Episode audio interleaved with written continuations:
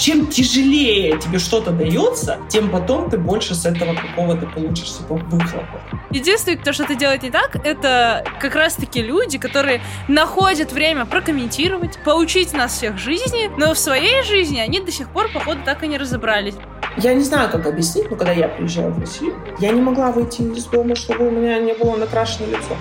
Ты говоришь еще, что вы все время как бы в эмиграции. Вот как заводить друзей в новой стране? Дома они строят из говна и палок. Не столько стоит там вот эти материалы, сколько стоит труд строителей, которые это строят. Подкаст «Я так чувствую». Мысли, которые помогут девушкам начать лучше понимать себя. Всем привет, мои самые любимые, самые дорогие, самые прекрасные слушательницы подкаста «Я так чувствую», в особенности те, кто сейчас э, живет или путешествует и просто находится не в России, потому что сегодня мы краешком руки, ноги прикасаемся к моей американской мечте. Кто не знал, э, я училась в Америке в 10 классе, но потом из-за коронавируса мне пришлось уехать. И сегодня в гостях на подкаст пришла невероятная, просто самая прекрасная, самый интересный блогер Кэрри Кэт. Карина, привет! Привет! Привет! Спасибо, очень неожиданно и приятно ты меня представила. Карина блогер, я вот на нее подписалась, потому что у меня вот эти грезы по Америке, по американской мечте. Карина просто шикарно, невероятно, очень интересно ведет блог про то, как там ей живется, ладно, складно, и про то, как там вкусно в Америке. Это вообще просто всем категорически рекомендую зайти на страницу Карины посмотреть. Карин, ты про себя что хочешь сказать, там, как представить?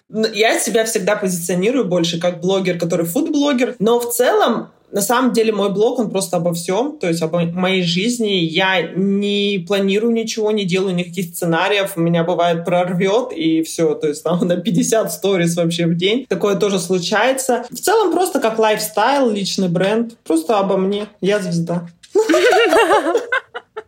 Супер! Да, так и есть. И сегодня мы поговорим в подкасте про как раз-таки блогинг, про Америку. И еще третья тема, которую я бы хотела с Кариной вот обсудить, это то, что она как раз ведет э, фудблог, и очень много видео, практически там, ну, чуть ли не каждый рилс, она что-то ест, что очень вкусно, причем, что аппетит разыгрывается не на шутку. Задают очень много вопросов про то, там, как же ты столько ешь и не толстеешь. И это все, я думаю, очень тесно связано с психологией, с РПП, с интуитивным питанием. Поэтому, да, сегодня все обсудим. Давай начнем с того, как э, так получилось, что ты оказалась в Америке, как вы с семьей, с мужем, с сыном решились переезжать. Мы жили в России, потом мы жили в Польше 6 лет, и это была мечта моего мужа. То есть он грезил. Он э, сюда приезжал по work and travel, и вот после того, как он сюда приехал, он сразу понял, что все, вот я хочу здесь жить, как бы, и уехал.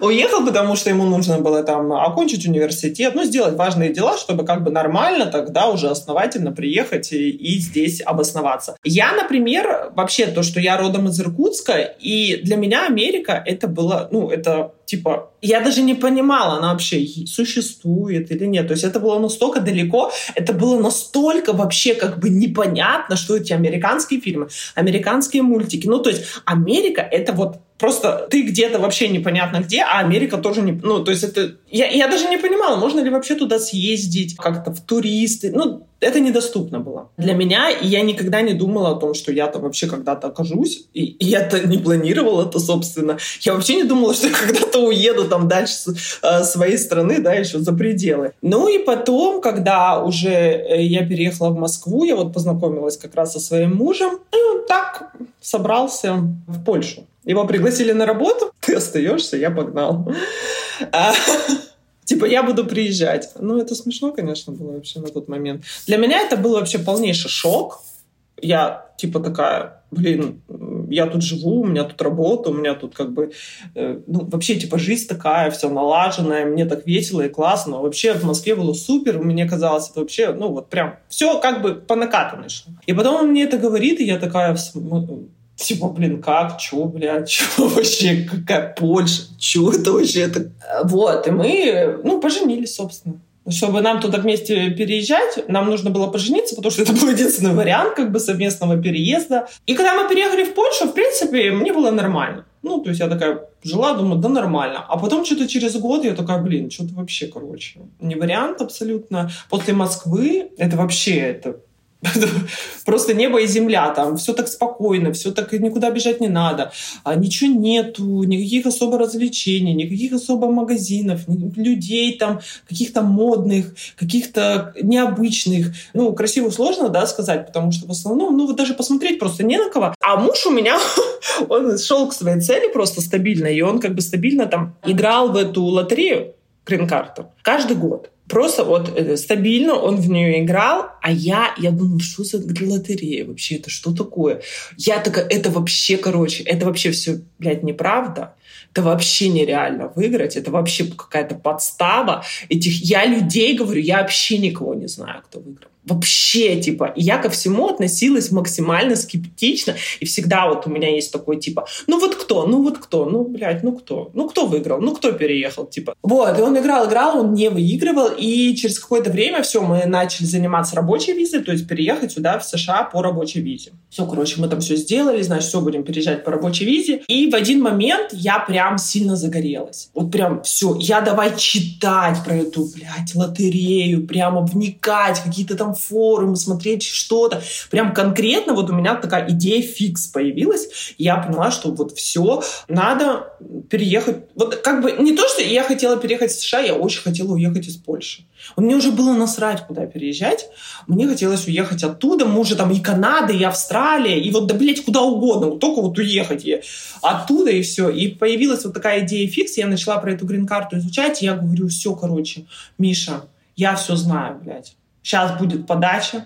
В октябре, значит, подаем на второй неделе. А он подавал какой-то там последний день всегда. Я говорю, все, подаем на второй неделе. Ты на второй, я на третьей, типа, короче. Ну, чтобы была какая-то разница. Все, вот так вот он подал на второй неделе, я на третьей. Подходит, значит, э, вот этот вот период розыгрыша, тот день. И мы откуда-то едем, я говорю, типа, сегодня же розыгрыш вот этой вот э, лотереи. Миша такой, да я что-то вообще забыл, блядь. Да похуй, типа там, блядь, седьмой год играет, типа, вообще, там, сейчас все проверять будет, сайт виснуть, короче. Я говорю, не-не, я проверю, как бы я вот, блядь, я проверю. Я проверяю. У меня, естественно, что я не выиграла, естественно. Я четыре вот раза играла, я не выиграла. И через сколько-то часов уже там, я уже укладываю ребенка спать, заходит Миша и такой, блядь, типа, я выиграл. И это все, это был вообще полный... Я вот там, у меня аж вот так вот руки, он мне показывает, что он выиграл, значит, и я там все это записываю, блядь, это выиграл мне. Вот у меня сейчас даже до сих пор вот эти вот эмоции, там слезы такие. Я, блядь, думаю, охуеть вообще как? Ну, там, а там вот такое просто письмо, там написано, типа, вот ты был выбран, и там много написано. И я такая, ебанулась, типа, все. И я такая, блядь, все, он выиграл, короче, всем это рассказываю, шампанское, короче, все. Но я не понимала, насколько это будет дальше, то, что ты выиграл, это вообще как бы, блядь, это просто, это мелочь какая-то по сравнению с теми испытаниями, которые тебя ждут дальше. Получить вот эту вот визу и, собственно, да, сюда переехать. Мы получили визу, мы запрыгнули в последний вагон, то есть там был ковид вот этот вот, посольства не работали, но мы жили благо... э, хорошо, что в Польше, потому что в Польше как бы мы уже были там, и мы сразу там подавались, и посольство там вот как бы открылось, и ну, в общем, это было очень сложно получить саму эту визу, потому что это было очень нервно, и мы не успевали. И там, типа, до 30 сентября как бы последний день, когда ты ее можешь получить. А нас на 2 сентября позвали как бы на собеседование. Потом еще была административная проверка у моего мужа, потому что он программист. И это вообще и все. И там типа 20 сентября, 21, 5 сентября, 23. И, и ничего не происходит, ничего не происходит. Он висит на этой административной проверке, нихуя не происходит. И, блядь, потом в один момент просто звонок, 20, типа, 6 что ли, сентября. Они звонят и такие, а где ваши паспорта? Мы говорим, так у вас, блядь, у вас паспорта в посольстве. Они такие, а, да, ну все, мы готовы вам, типа, как бы выдать визы, все, короче, там все прошло. 30 сентября нам приносят их домой. То есть 30 сентября нам приносят их домой, как бы там в последний день мы, вот они, вот они у нас на руках. Ну и все, и мы быстро такие, блядь, погоним, и все, и поехали.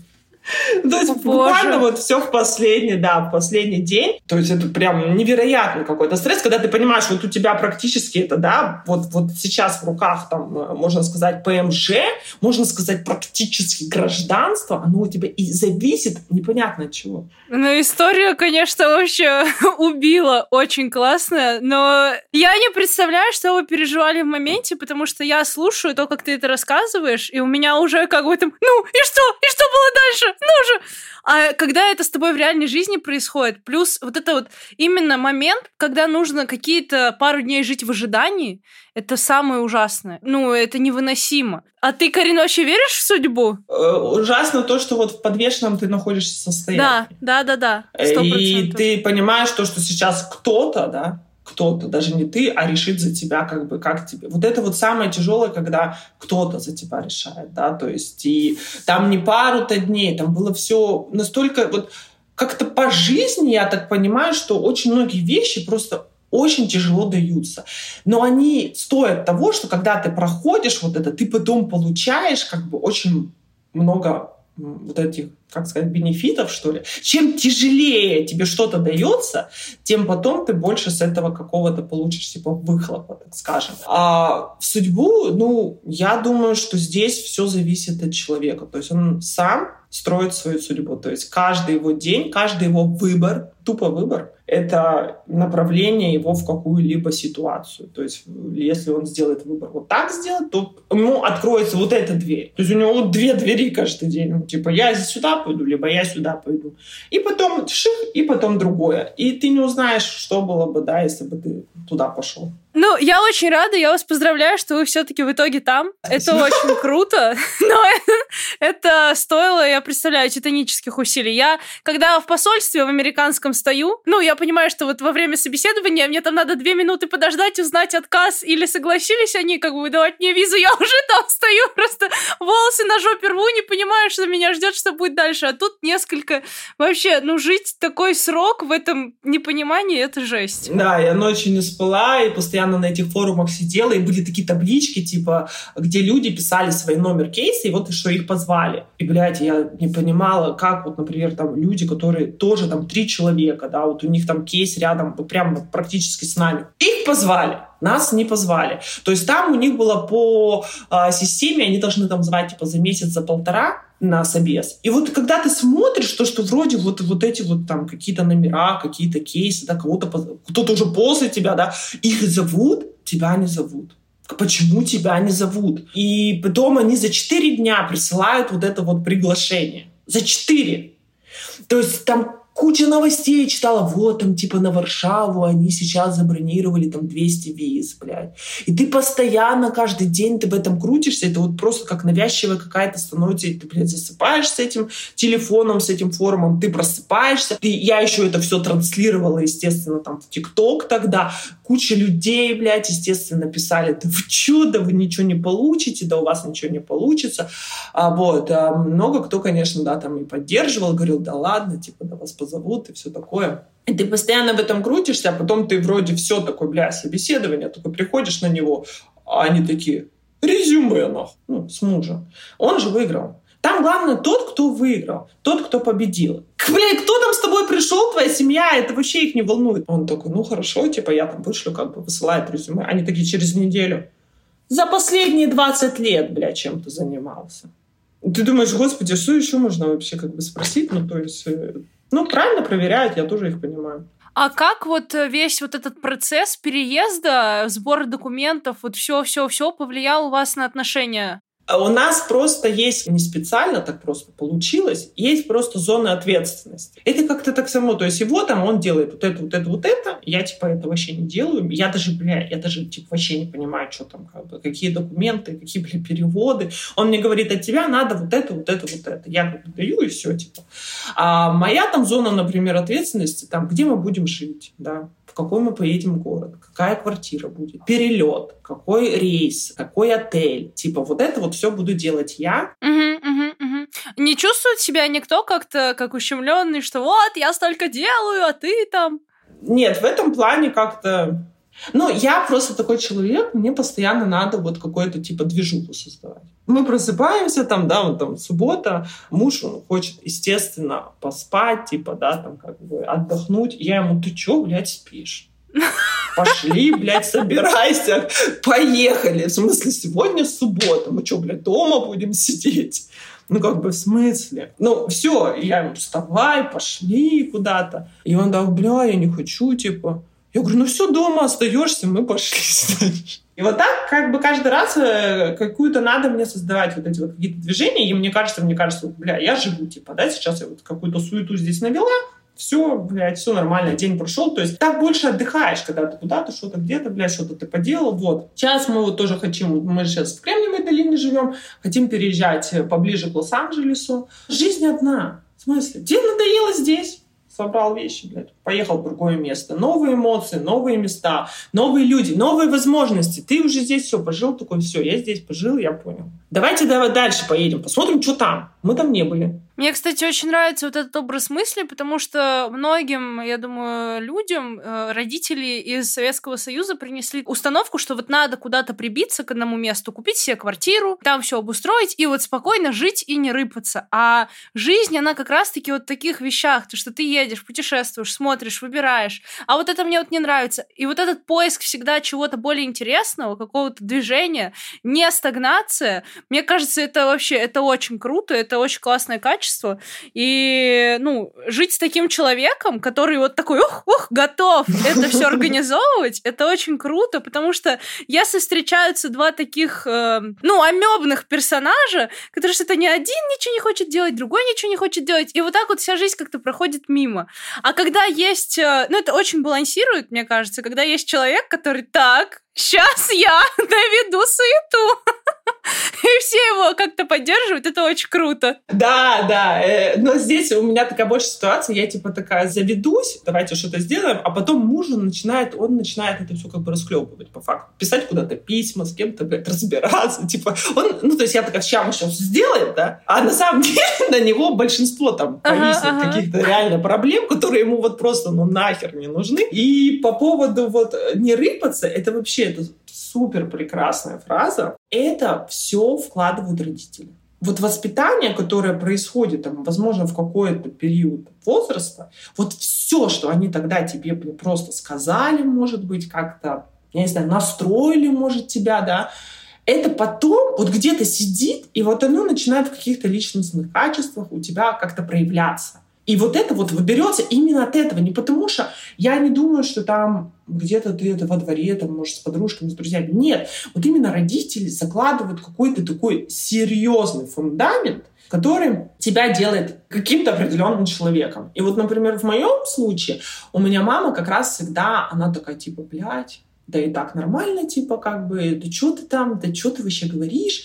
Когда я начинаю вот что-то там рассказывать, она такая, Карина, да успокойся, типа, блядь, что ты там, что, какая тебе, не рыпайся. А папа у меня всегда такой был, да похуй вообще, да кого ты слушаешь, блядь, да тебе вообще должно поебать, что там, кто говорит. Какие сглазы, да какие, блядь, да тебя вообще это не касается, понимаешь, вот ты и живешь, и все, блядь. Делай, блядь, как ты хочешь.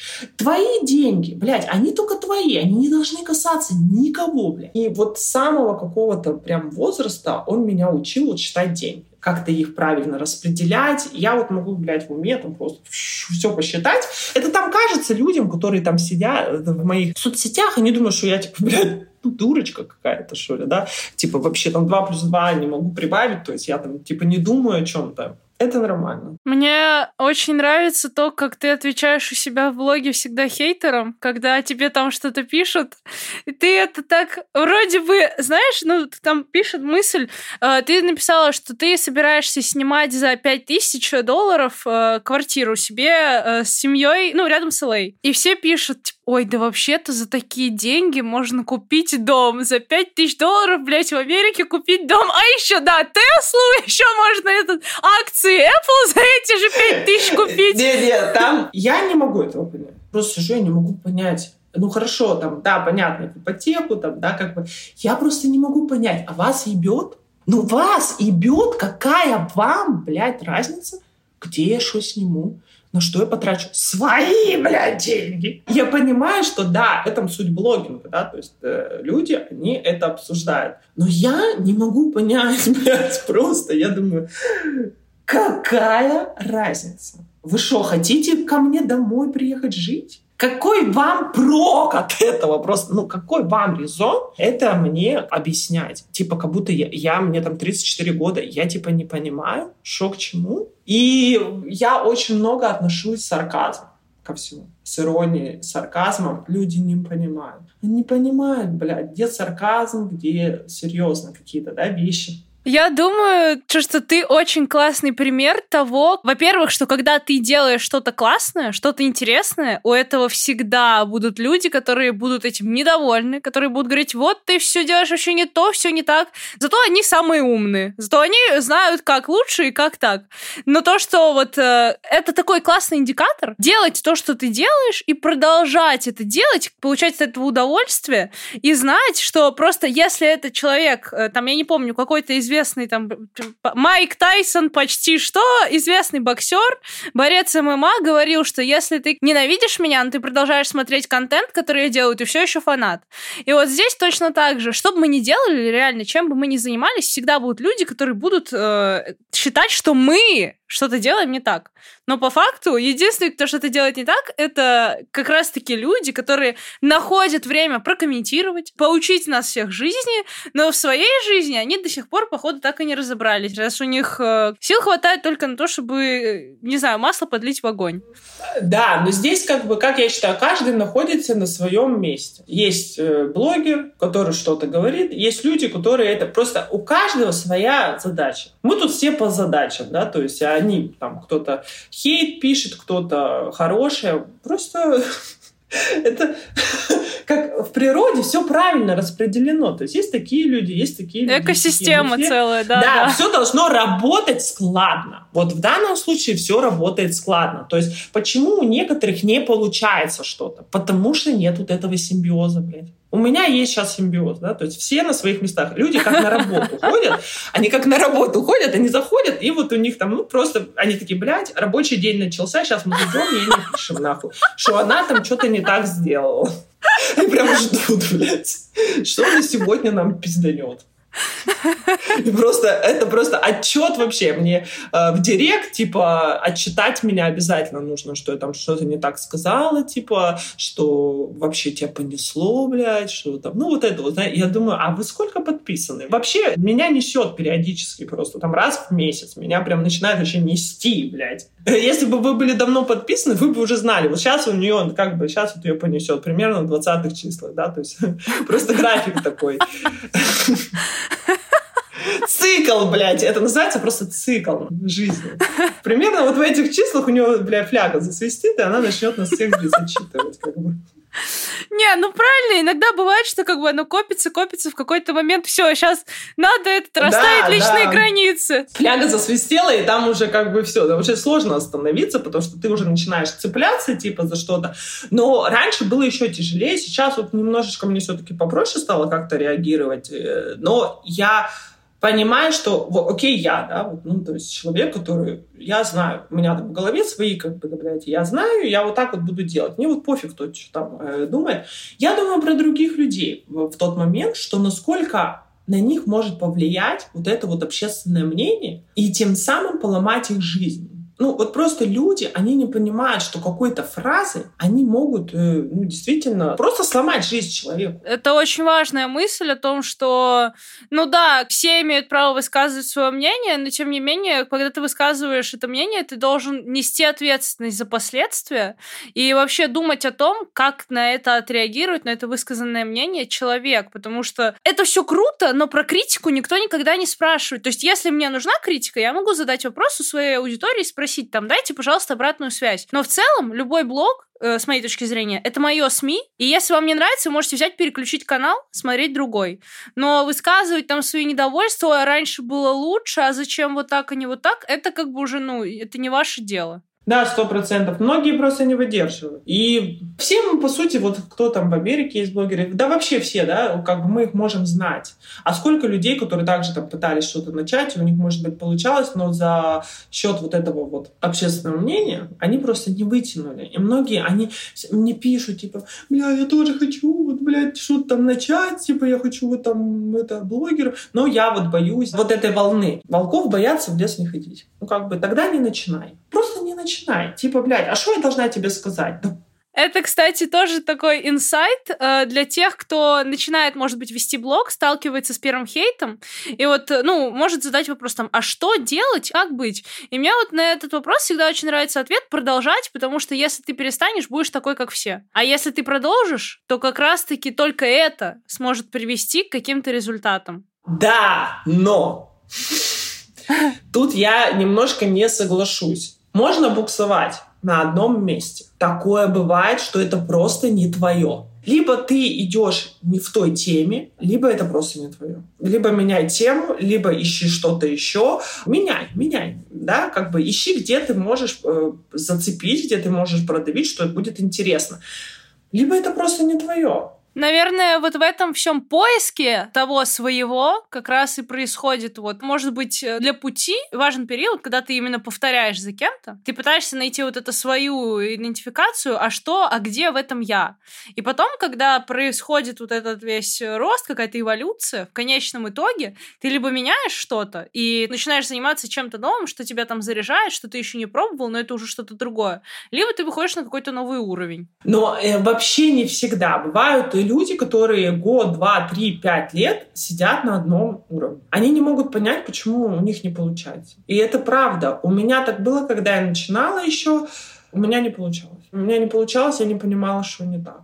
Почему вот у них получается, у меня не получается? И все, я потом это все забросила. Через какое-то время, благодаря одной своей знакомой, которая меня подтолкнула на это все заново, она сказала, вот как бы, блядь, типа, тебе надо, я уже это просто рассказываю постоянно. Она мне просто сказала, тебе надо, говорить в ТикТок говорить то же самое, что ты говоришь в сторисе в Инстаграм. Я заново начала. Я начала что-то говорить, я начала какие-то свои мысли высказывать, как-то показывать, как я живу, и это просто вот взбудоражило умы застаренелые, закоченелые. То есть здесь важно найти свое, потому что у кого-то это, у кого-то это, у каждого свой талант в чем. Минутка осознанности. Знаете, у меня в жизни было время, когда я слышала от кого-то формулировки типа «блин, как же хочется в зал» и просто не понимала, как этого может хотеться. Для меня было чем-то немыслимым добровольное желание идти в качалку. Но спустя время я открыла для себя тибетскую мудрость. Активность — это про кайф, новые возможности тела и удовольствие. Во время выполнения физических упражнений у нас вырабатываются гормоны-нейромедиаторы, которые улучшают настроение и самочувствие как раз-таки. И к этому способен прийти абсолютно каждый. Главное — выбрать для себя подходящий темп, активность и нагрузку. Хотите попробовать? Тогда добро пожаловать на платформу онлайн-тренировок Fit Zen. В качалку идти не обязательно, можно тренить дома. Причем занятия абсолютно разнообразные. Йога, растяжка, зарядка. Бери не хочу. Программы тренировок созданы так, что нагрузка увеличивается очень постепенно, и каждый может войти в темп без издевательств над мышцами и психикой. И поскольку регулярно тренироваться без поддержки сложно, Fit Zen создали комьюнити участниц и профессионалов. В чате Girls Club есть топики под разные темы, где легко найти рекомендации по технике упражнений и просто поддержку. Подключайте Fit Zen по ссылке в описании подкаста, а с промокодом Шоколитка первый месяц подписки обойдется вам всего в 490 рублей. Давай поговорим про Америку с точки зрения, чем она отличается от России, от Польши. Что тебе нравится и что тебе не нравится? Так, получается, здесь мы же живем два года. Из России мы уехали 8 лет назад. 8. Это очень давно. Это очень давно, и э, я думаю, что очень много поменялось, скорее всего. Последний раз я была в Москве два с половиной года назад. Э, если сравнивать, ну, Польшу как бы... Я вообще не знаю, есть ли смысл там обсуждать. Это просто триггер моей жизни. Я как начинаю про нее говорить, меня аж начинает немножечко это в конвульсиях, я начинаю биться как бы. Ну, там было ужасно там э, очень плохая экология. У меня ребенок постоянно вообще задыхался, постоянно сидел на ингаляциях. У меня, я как помню, вот когда вот перед самым уже отъездом, как я, насколько, блядь, я хотела туда уехать, я просто понимала, что вот сейчас будет зима, а сейчас вот опять начнется вот этот отопительный сезон, они опять начнут топить мусором. Я понимала, что я просто вот не выдержу, блядь. Я поняла, что вот все, вот, вот следующий, вот я сто процентов уеду. Потом я была готова уехать даже в Иркутск, блядь, да даже вот просто съебаться с этой Польши. У меня нет претензий, например, там, к полякам, да, ну, то есть вот к людям. Все было нормально. Но именно вот какой-то обстановке, вот этой вот э, проблемы вот с экологией, когда ты просто, блядь, не знаешь, как помочь своему ребенку, и типа мне говорили, бля, уезжай. Как можно уехать? Муж ходит на работу. Ты сейчас ждешь вот эту вот, бля, визу. Куда ты поедешь? Для меня, во-первых, то, что у меня ребенок аутист, это понятно, что как бы в России нам жить не вариант изначально из-за этого. Потому что люди, они злые к этому я, потому что это сто процентов. А, кто бы что ни говорил, то у меня мама начинает, блядь, да типа нормально. Ну ничего, жили же, Карина, нормально же все было. Я говорю, ты что мне рассказываешь? Ну вот ты возьми Марка, выйди с ним, блядь, на площадку. И вот ты услышишь, сколько просто говна полетит в твой адрес. Чего уж говорить как бы об э, аутистах, если даже в нормотипичных людей и детей летит это говно. Что уж говорить, что я здесь сижу в Америке, и на меня летит это говно в соцсетях. Ты просто, ты не так одет, у тебя не те, блядь, волосы, не тот цвет, ты вообще какой-то, блядь, не такой, ты, возможно, а, я не знаю, нетрадиционной там ориентации, ты, возможно, не знаю, child-free, блядь, ты, возможно, да много что может быть, все, ты не можешь быть такой. Ты не можешь быть такой. Ты не можешь так одеваться. Всем есть до всего дела. Ты куда-то вышел, тебе сделали замечание. Тебе просто делают замечания постоянно. Какие-то, блядь, посторонние люди. Я всегда думаю, ты кто? Типа, мне делать замечания. И вот даже там с одеждой или еще с чем-то я начала вот э, с проблемами, с тем, как я одеваюсь. А у меня начались проблемы в школе. Я мечтала, думала, все, сейчас в универ поступлю, буду вообще одеваться как хочу. Меня родители вызывали в школу, потому что я одевалась как-то странно. Меня никто не ходил, конечно, из родителей, потому что они считали это какой-то бред, блядь. У меня никогда родители не говорили, типа, Карина, ты как-то странно одеваешься. Вот проблемы какие-то вот именно такие общественного характера, что тебя... Хотя ты вроде обычный. Ты обычный, но ты уже странно, потому что ты как-то странно одеваешься. Типа, что-то в тебе не так. А чего же говорить о людях, которые с ограниченными какими-то возможностями, способностями, да? Типа, это вообще труба полную. А здесь в этом плане уважают выбор каждого. Все, что в пределах закона. Да, мы не говорим там о акцентуациях, о патологиях каких-то, да, там, серьезных, там, девиантном поведении. Нет, мы говорим о том, что все в пределах вот порядка. Каждый может быть таким, каким он хочет. Хочешь ты, блядь, в пижаме, ты пошел. Ты пошел в пижаме. Хочешь, у тебя оранжевые волосы, фиолетовые, красные, да какие хочешь. Никто не будет, блядь, тебе говорить, там, пялиться. Не, ну, может, попялиться чуть-чуть, но как бы, ну, это так, типа, не напряжно. То, когда я шла по Иркутску, либо еще где-то, на меня люди пальцем, блядь, показывают что я там, я не знаю, может быть, у меня красные сапоги были. Я сейчас просто так думаю, да ничего такого-то не было. Я не ходила голой, там, не ходила, ну просто, да, могли показывать, могли а, как-то там, обсуждать, естественно. А потом я переехала в Москву, мне казалось, все, вот здесь вот как бы ок. Но опять же, для работы в офисе все равно тебя заставляет одеваться так, как у нас, э, когда я училась в Америке, в американской школе, у нас были дни, когда можно было одевать не форму. У нас форма была. Можно было там приходить в чем угодно, в чем ты хочешь. И всегда среди русских ребят в школе считалось, что это день, когда нужно вообще там вырядиться, просто показать все, на что ты способен. А американцы всегда на это смотрели с таким, ну, искренним непониманием. Они приходили, ну, вот в самых задрипанных трениках в этот день в школу, в самой растянутой футболке, и они просто, ну, они недоумевали, если можно надеть все, что угодно, почему ты одеваешь не самое удобное, почему ты там какое-то платье напялил, что, а что сегодня за день, у тебя день рождения или что происходит? Поэтому огромное, да, преимущество, с моей точки зрения, именно вот Америки и людей там, что, во-первых, всем реально насрать, никто не пытается как-то выделываться одеждой, пытаться там как-то вот выкатить все на показ, все, что у тебя есть. То есть, да, есть там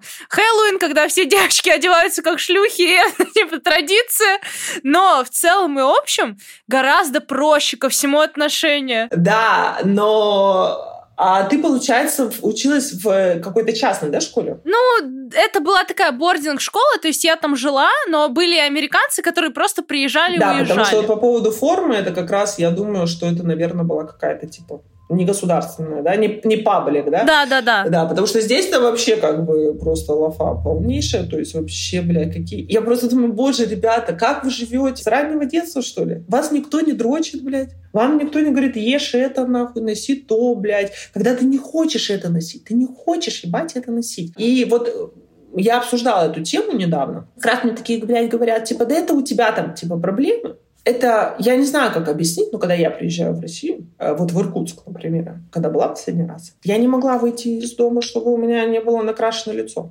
Я не могла.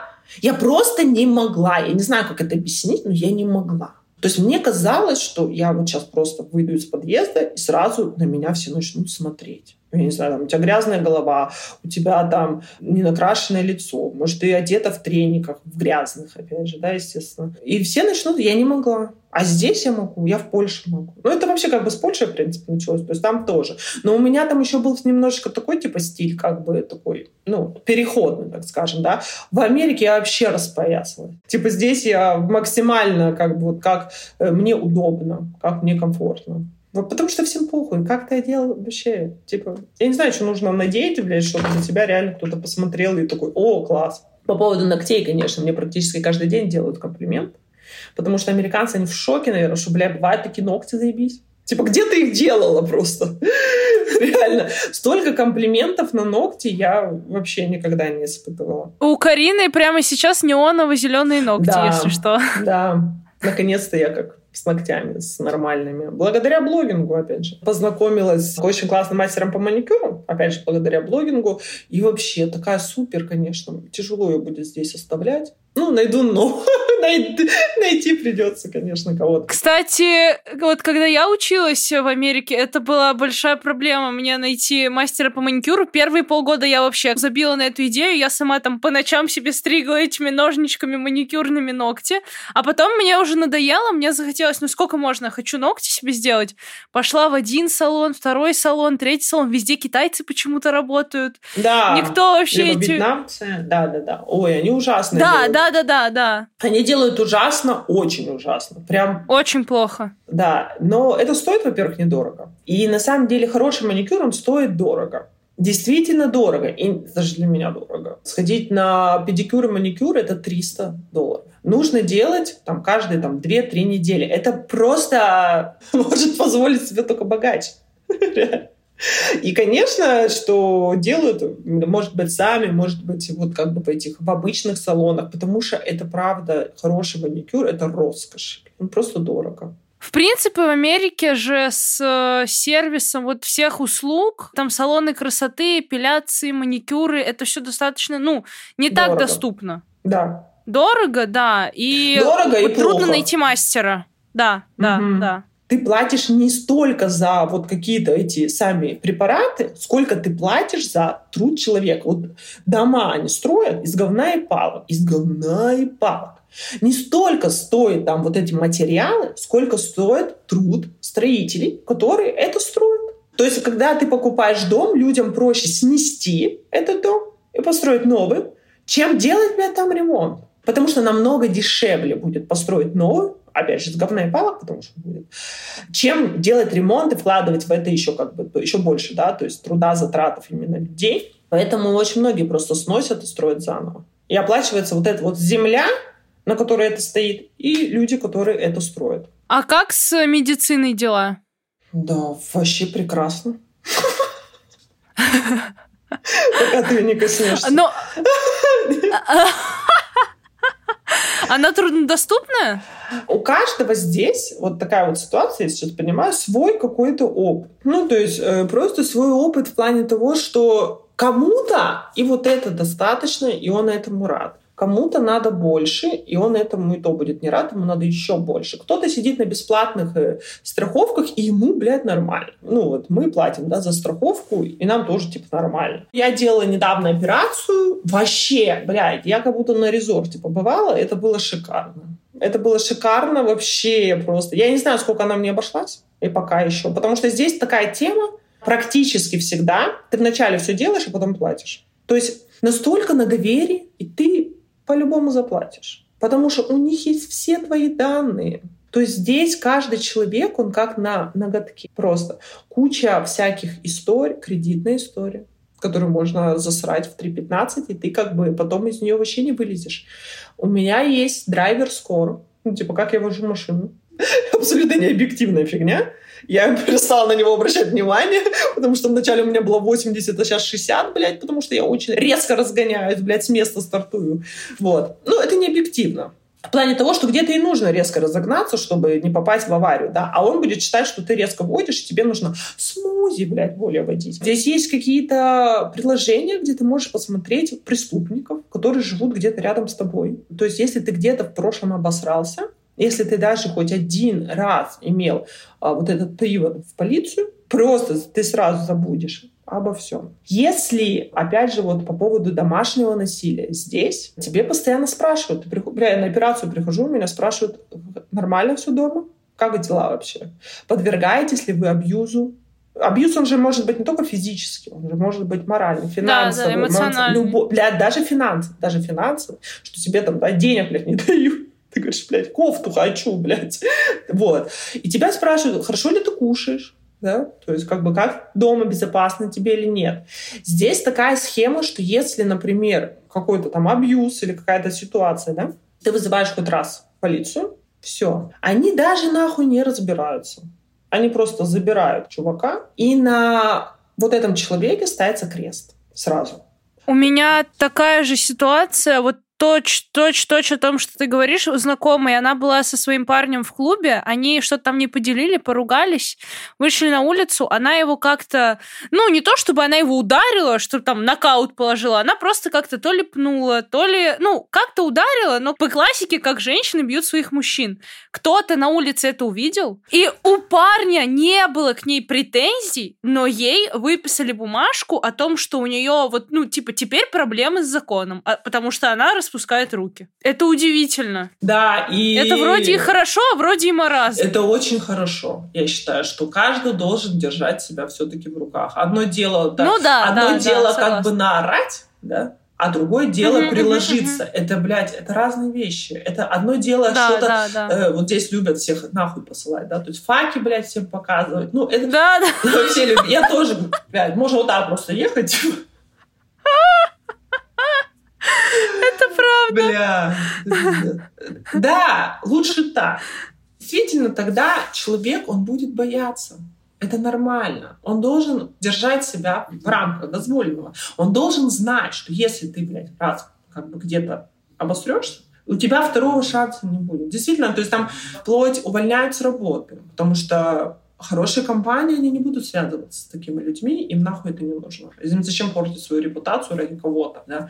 Гражданство вообще просто забудь. Просто, блядь, забудь. Я читаю, есть э, форум, и вот там как раз обсуждали эти моменты. Я хочу скоро записать видео. Есть такая тема, что когда семья переезжает э, в другую страну, пару лет они разводятся, потому что они не привыкли жить в иммиграции. Они не знают, что это такое, что это, кто этот человек рядом с тобой, что с ним делать. Ты когда живешь, у тебя там родственники, у тебя там э, друзья, да, у тебя какая-то там жизнь, а здесь ты приезжаешь, здесь этого нет.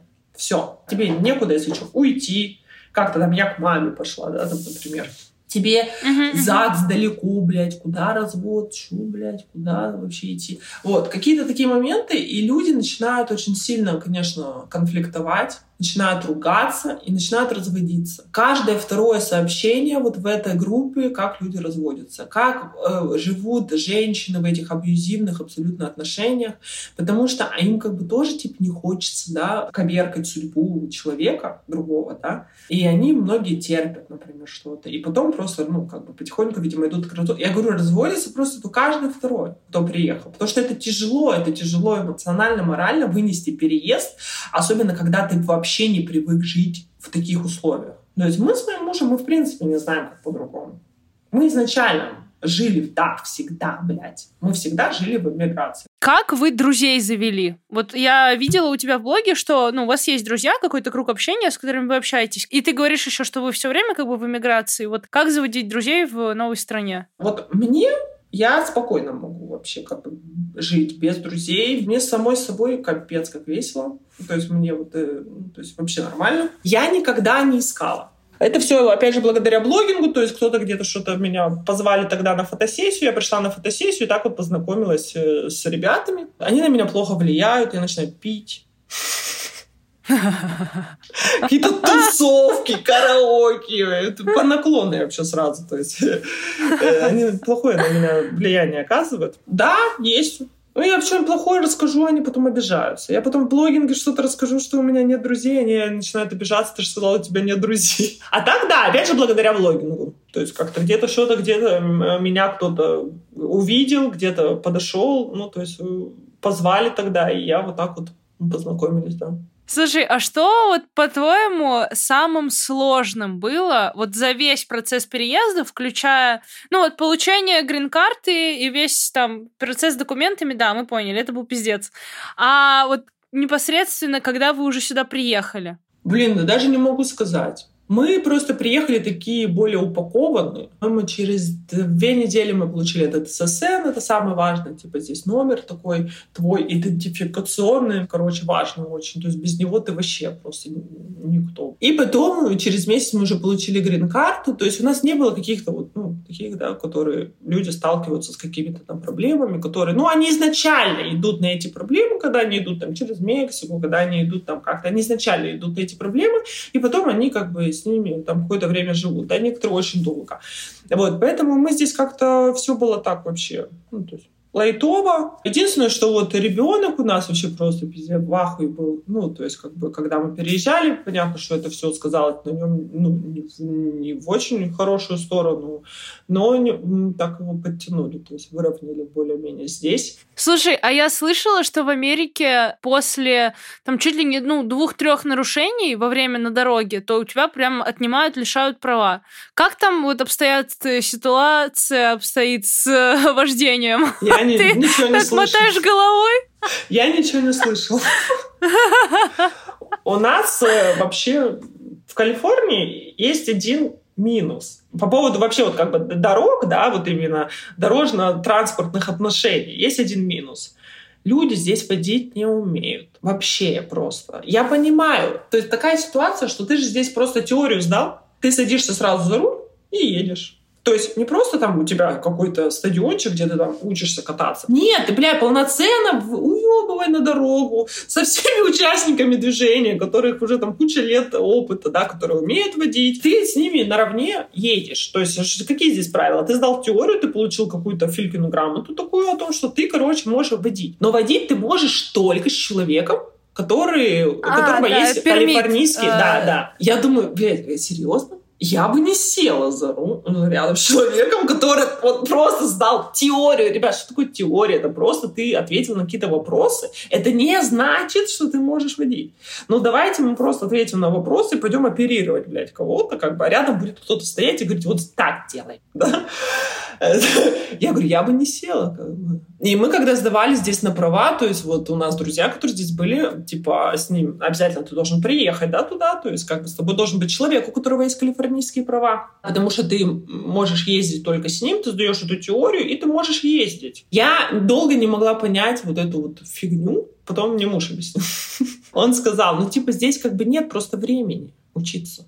У тебя машина, и ты без машины вообще никуда. То есть, блядь, ну просто никуда. Ты, ну, ты вообще никуда. Машина здесь как, вот, блядь, как ноги.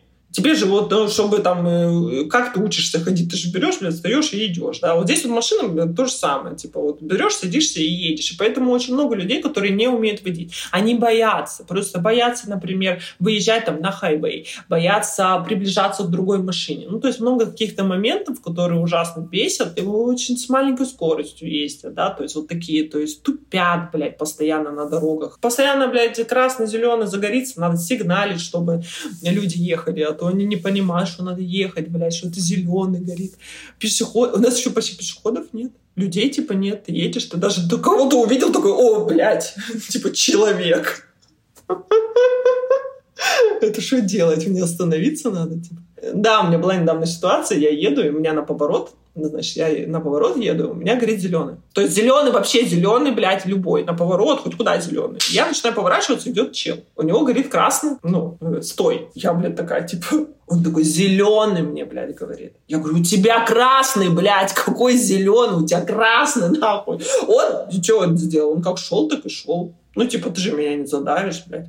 И тебе приходится вот какие-то такие ситуации, типа, просто ну, там, хавать. Да? Ну, у него, у него красный, он думает зеленый. Возможно, у него э, проблемы какие-то с, с цветами, нам нужно его всем пожалеть. Я поняла, да. Это... А в Америке не останавливают вот э, там полицейские, ну, если ты не нарушил что-то? Они не могут тебя просто так взять остановить? Я не знаю. Э, я думаю, у них есть какие-то наводки на определенные авто, на определенных людей, которых они тормозят. То есть я видела несколько раз, когда вот просто э, ты такой едешь, и из ниоткуда появляется просто полиция. Как будто они такие, блядь, с неба такие ну, реально ниоткуда, ты не понимаешь, откуда вы еще выехали вообще. А, есть какие-то у них наводки, они кого-то где-то ловят, да, то есть, ну, ребята работают, и они, ну, шу, бля, поехали, и ты думаешь, лишь бы не за мной, лишь бы не за мной, блядь, просто вот сейчас. Да, а так, чтобы тебя просто, типа, остановили, как бы, ну, должна быть какая-то у них, наверное, наводка на конкретное авто, на конкретного человека, да, то есть, э, или ты должен ехать, вот у нас здесь полосы вот эти вот есть для машин, которые нагруженностью больше двоих э, людей, и если там действительно едет один чел, они это увидят, и они за ним поедут, и они его штрафуют. По поводу скорости у нас нет проблем с этим вообще. Но они сами нарушают. Они сами ну, едут понятно, да, да. с большой скоростью и говорят, что где... Ну, короче, здесь нет камер на скорость у нас в Калифорнии.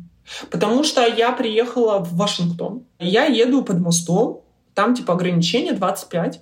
Я такая еду и не понимаю, почему все едут 25. Все, блядь, едут 25, а я еду 35. Просто вспышка такая.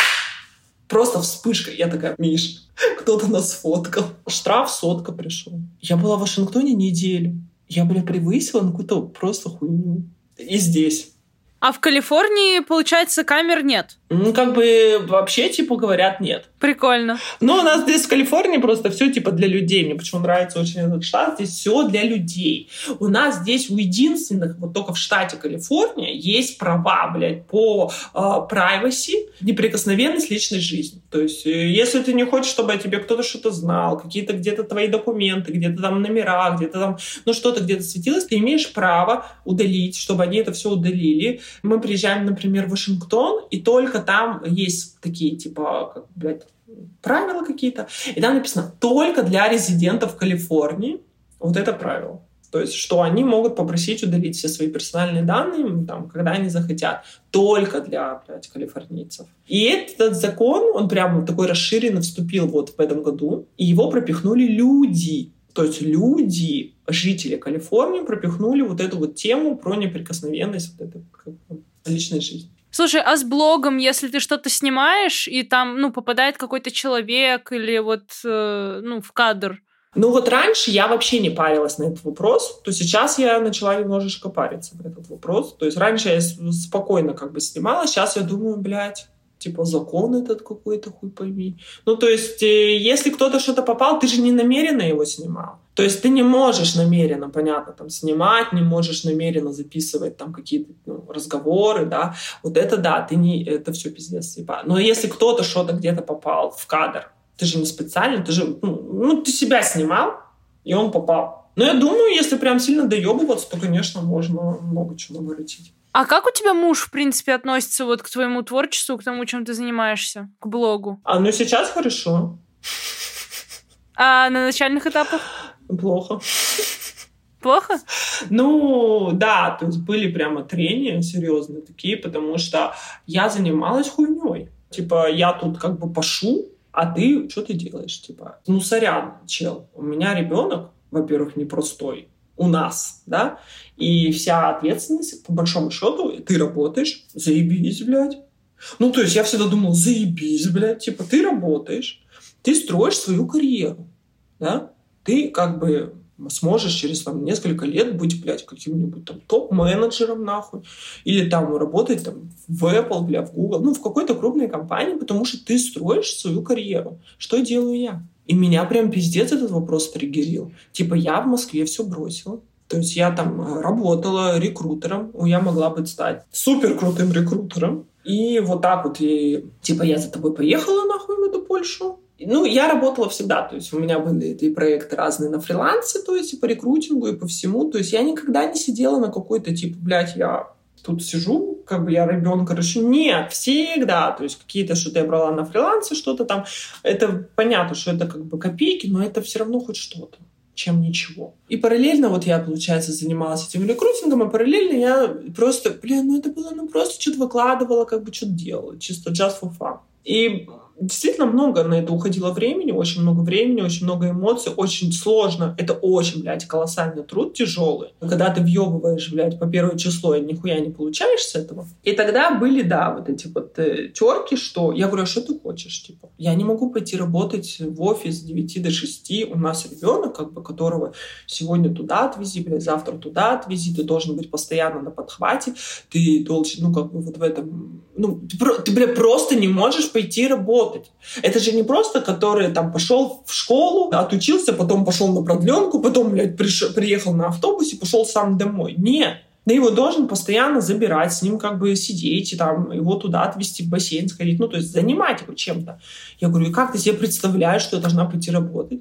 Понятно, что когда там денег нет, э, это все очень тяжело, и как бы хочется какую-то получить, ну, типа, поддержку, да? Но я просто крутилась как могла я просто, блядь, крутилась как могла. То есть я делала хоть что-то, чтобы хоть что-то, блядь, заработать. Я никогда не думала, что я смогу действительно что-то зарабатывать на блогинге. Я даже не понимала, блядь, что-то. Я не ходила, я говорю, ни на какие курсы. Никогда не занималась этим вопросом как-то, блядь, профессионально. Не рассматривала блог на коммерческой основе, как многие это делают. Я не, там, не молчала, не сидела, блядь, не боялась что-то сказать, чтобы там, да, как бы, ну, вот, вот какие-то вот такие обязательства, может, у кого-то какие-то есть. Нет.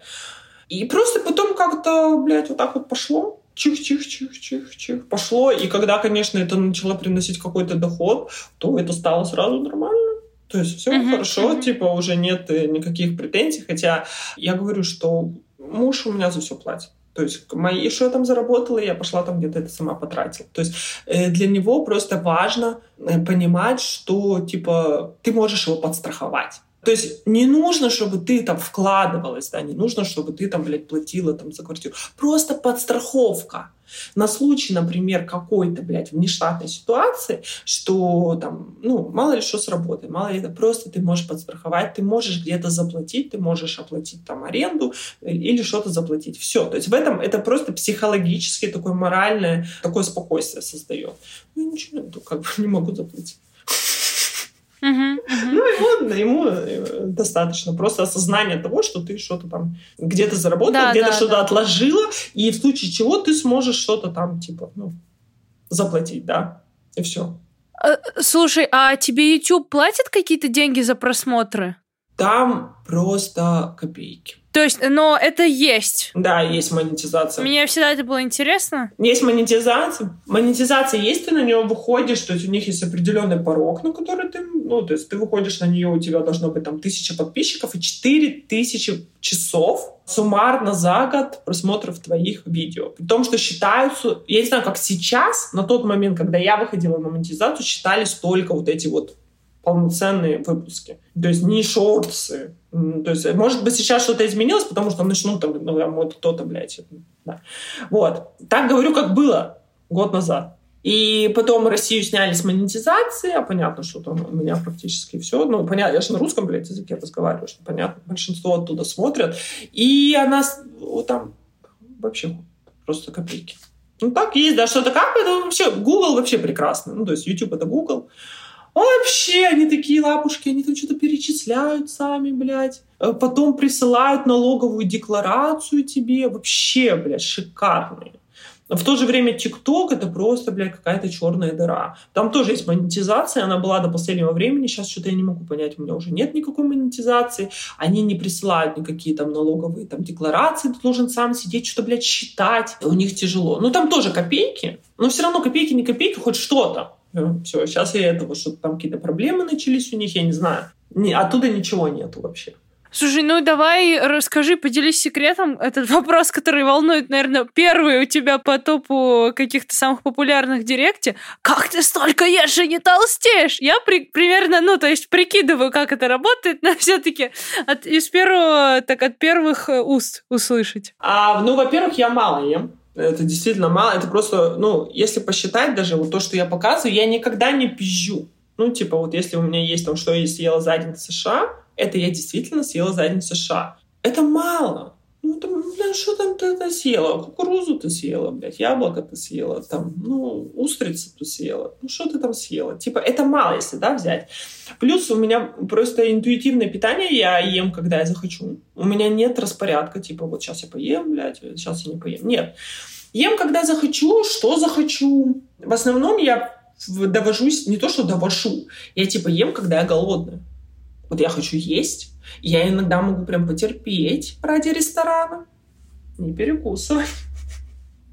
Что если мы куда-то пойдем, я потерплю, я буду прям терпеть. Вот я знаю, сейчас мы пойдем, я там нормально поем. Мне нравится, когда потреблять еду, когда я голодный. Во-первых, ты можешь тогда съесть что-то правильное, ну, типа больше, там, например, там, рыбки, ну, что-то такое там, не сладкого, да. А во-вторых, это очень кайфово. Ты поел, ты наелся, и ты такой, заебись, я наелся, и, и все, и ты больше не хочешь есть. То есть тебе не нужно там ходить, что-то там кусочничать, доедать. Это пришло само, но я вот говорила уже, что я об этом читала, я смотрела одного блогера, девушку одну, и она вот как раз так питалась.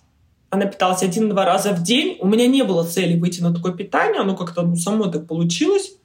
Э, Иногда меня прям муж заставляет поесть. Типа, поешь, поешь, будешь, поешь, поешь. А я такой, я не хочу, я не хочу, ну поешь. Я такой, ну ладно. То есть нет какой-то идеи фикс, типа, ну, я говорю, поел, хорошо, не поел, попозже поешь. Ну, то есть такое, чтобы там, типа, ограничений нет. Понятно. И у вас сейчас план, получается, переезжать в Л.А.? Да. Мне страшно. Моему мужу нет. Мне да. Не знаю. Блядь, мне страшно. А почему? Ну, типа... Во-первых, надо ребенка переводить. Да, из школы в школу. Это вот такая самая моя большая головная боль. Но я знаю, что, скорее всего, это все быстро. Не будет с этим проблем. Просто он ходит же в специальный класс. То есть не то, что там каждая школа... Ну, вообще, это в каждой школе, но все равно у них есть какие-то, типа, критерии. Хрен знает. Мне без разницы. Я могу возить, куда скажете. То есть это вообще не вопрос.